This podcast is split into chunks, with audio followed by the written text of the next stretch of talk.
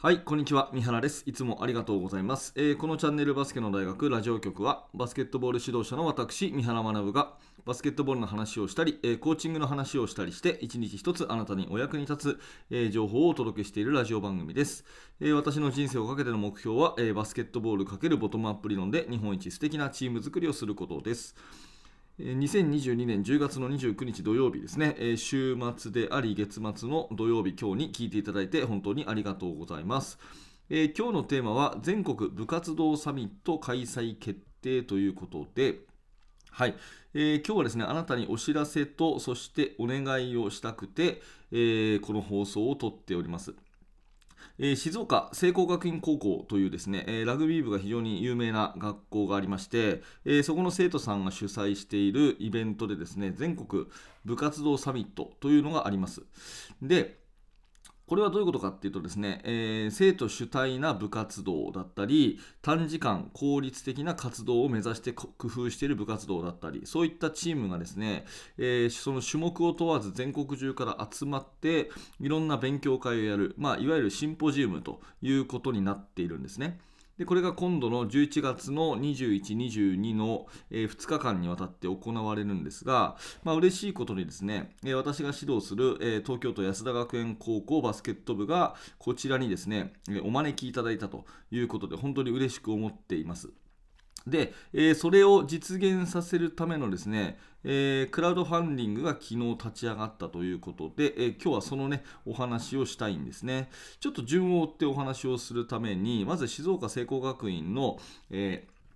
お話をしたいと思います。で、ここはですね、ラグビーが好きな方ならよくご存知かと思いますが、まあ、いわゆる花園、全国大会ですね、えここの常連校なんですけど、えー、まあその最大の特徴はですね、生徒主体の部活動ということで、えー、練習がですね、最大きゅうじゅっぷんだったり、冬場だったらろくじゅっぷんだったりっていう、めちゃめちゃ短い時間で練習をしているというところが特徴です。しかも練習日数は週にさんかいということで、えー、本当に短時間効率的な練習ということなんですね。そしてプレーの合間合間に選手が主体的にミーティングを繰り返す、まあ、ボトムアップ式の、えー、スタイルで、えー、生徒主体の形で、えー、全国を、まあ、勝ち取っているというところが最大の魅力ですね。で、そこのまあ、総監督である佐々木洋平先生という方がいらっしゃってですね、えー、以前一度ですね、あのー、ボトムアップ理論の勉強会のオンライン講演会で Zoom でご一緒させてもらったんですね。で、えー、と Facebook でつながっていて、で、私は一方的に佐々木先生のファンでですね、あの、えー、佐々木先生が本を出されてるんですね、えー、短時間効率化の時短練習っていう本を出されていて、えー、それをまあよく読んでいてですね、佐々木先生のことは私一方的に存じ上げてたという感じなんですね。えー、なんなら一度ですね、練習を見に行かせてもらいたいなというぐらいに思っていたところを、えー、今回、まあ、こういったことでですね、佐々木先生の方から私に連絡をいただいて、えー、この全国部活動サミットに、まあ、安田学園さん出てくれませんかっていうね、えー、嬉しすぎるお話をいただいてですね、あ、もうぜひぜひ行きますよっていうような、そんな、えー、形で今度参加させていただくということなんですね。で、えーと、クラウドファンディングの方が立ち上がったということなんですが、あの、まあ、ぜひこれをですね、こういう活動があるんだというこの素敵な活動を皆さんに知っていただきたくて、えー、そして応援していただきたくて今日の放送を撮っているんですけども、その、えー、私のえー、動画の下の説明欄にですね、そのクラウドファンディングの、えー、ページがありますので、えー、そちらの方を見ていただいて、ぜひですね、プロジェクトに支援していただきたい、そんなふうに思います。えー、そこの、あの、この、まあ、文章を書いているのは、その聖光学院の、えー、高校にねん生の藤田君という子なんですが、その文章を今から読み上げますので、えー、ぜひぜひですね、その内容をね、あのー、知っていただきたいなと思います。ちょっと読みますね。えー、こんにちは、静岡聖光学院高校の、えー、にねんの藤田と申します。えー、静岡聖光学院は最大週さんかい、いっかいあたりきゅうじゅっぷんの練習時間ですと。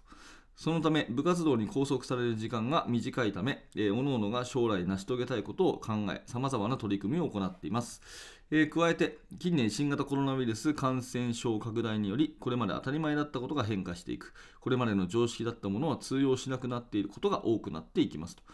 このような社会下でどのように社会に貢献していくか、リーダーシップを発揮していくかを常に考え生活しております。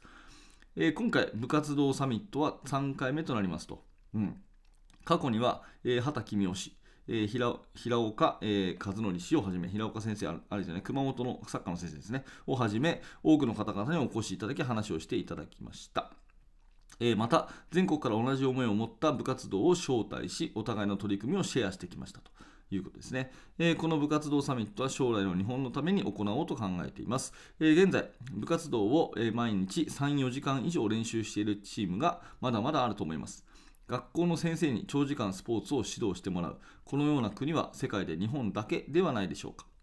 えー、部活動の時間が長いことが原因で、えー、日本のたくさんの中高生は放課後自分のしたい勉強や趣味の時間が取れない状況ですと。私が留学したニュージーランドでは放課後、放課後に音楽を聴いたり、ピアノをしたり、絵を描いたりする者が多数おりました。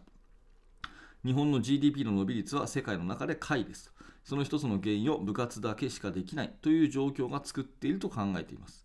ゼロからいちを生み出す能力、想像力、これがこれからの時代必要になってくるものではないでしょうか。それは芸術に触れたり、さまざまな体験をしなければ培、えー、培われない。私たちが部活動サミットを通じてこの問題に向き合っていきたいと思いますと、えー、参加者の皆さんで理想的な部活動の在り方について話し合いをしていけれ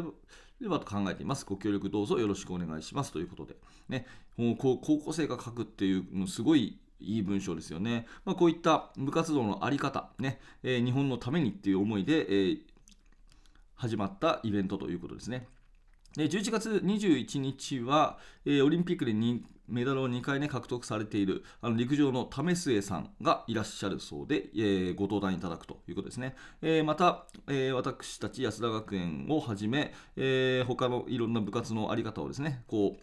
えー、共有していくディスカッションをしていくというのがにじゅういちにち、えー、そしてにじゅうににちはボトムアップ理論の畑先生が来ていただいて、えー、登壇していただくと。で最後にディスカッションのまとめというようなところなんですよね。はい、で い, いろんな、まあ、リターンがありまして、まあ、そのリターンの中にはあの